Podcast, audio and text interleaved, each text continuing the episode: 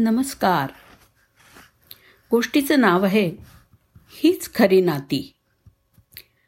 सुदर्शन चक्र शिशुपालाचा शिरच्छेद करून कृष्णाकडे परतत असताना कृष्णाच्या बोटाला चाटून गेलं आणि छोटीशी जखम करून गेलं. त्यातून वाहणाऱ्या रक्ताची धार थांबेच ना. शेवटी सुदर्शन चक्राचा वार तो साक्षात प्रभूंवर झाला म्हणून काय त्याची तीव्रता थोडीच कमी होणार आहे. राजवैद्यांनी खूप धावपळ केली. लेप लावले काढे पाजले पण काही उपयोग होईना. त्याच वेळी नारदमुनी तिथे आले. म्हणाले प्रभू ही कुठली लीला तुमची? सारे उपाय थकले. आता आपणच उपाय सांगावा. तर कृष्ण म्हणाला अरे नारदा लीला कसली त्यात? एक साधी जखम तर आहे. होईल बरी आपोआप. त्याचं एवढं काय घेऊन बसलंयस? तर नारद म्हणाले प्रभू जो विश्वाच्या कल्याणासाठी अहोरात्र झटतो आहे त्याच्या जखमेतून रक्ताची संततधार वाहते आहे. त्यानं प्रभूला वेदना होत आहेत आणि आम्ही काहीच करायचं नाही असं म्हणता. हे कसं शक्य होईल? कृपया उपाय सांगावा.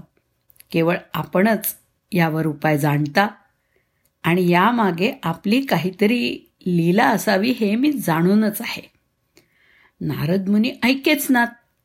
तेव्हा शेवटी कृष्ण म्हणाला ठीक आहे नारदा मग ऐक तर उपाय. सुभद्रेच्या घरी जा आणि तिला म्हणावं तुळशीचा लेप दे आणि तो लेप बोटाला बांधायला एक चिंधी पण दे. तिथं जर काम झालं नाही तर मग द्रौपदीकडे जा. नारद मुनी सुभद्रेकडे गेले.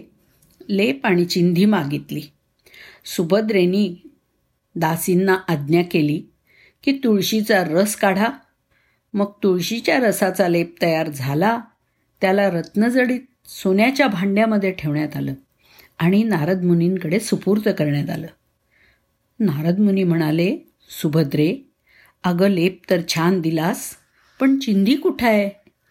तर सुभद्रा म्हणाली अहो मुनीवर दासींनी खूप शोधलं पण माझ्या भरजरी वस्त्रालयामध्ये चिंधी कुठून मिळणार? नारद मुनी गालातल्या गालात हसले. प्रभूंची लीला त्यांना आता उमगली होती. सुभद्रेचा निरोप घेऊन तिचा लेप न घेताच लगबगिनी ते द्रौपदीकडे रवाना झाले. नारद मुनींनी मागणी करायचा अवकाश. द्रौपदीनं त्वरित स्वतः तुळशीच्या पानांचा रस काढून लेप तयार केला आणि पांडवांनी तिला भेट दिलेला त्रिभुवनातील सर्वाधिक किमतीचा शालू घेतला. त्याचा पदर फाडून त्याची चिंधी फाडून घेतली. तेव्हा शालू फुकट जाईल हा विचार पण तिच्या मनामध्ये शिवला नाही. मनात विचार होता केवळ कृष्णाला लवकरात लवकर बरं कसं वाटेल हा. असा लेप आणि चिंधी कृष्णाच्या बोटाला लावून त्याची रक्ताची धार तर थांबलीच पण जखमही भरून निघाली. या चिंधीचं मोल मी एक दिवस नक्की चुकवीन कृष्ण म्हणाला. पुढे द्रौपदीचं वस्त्रहरण होताना त्याच करंगळीतून कृष्णानं द्रौपदीला वस्त्र पुरवली. सख्या नात्यापेक्षाही कधीकधी मानलेली नाती अधिक जवळची ठरतात ती ही अशी. जेव्हा नात्यात व्यवहार डोकावत नाही फायदा तोटा यांचं गणित आड येत नाही बेधडक जे काही करायचं ते केलं जातं ती नाती खरी.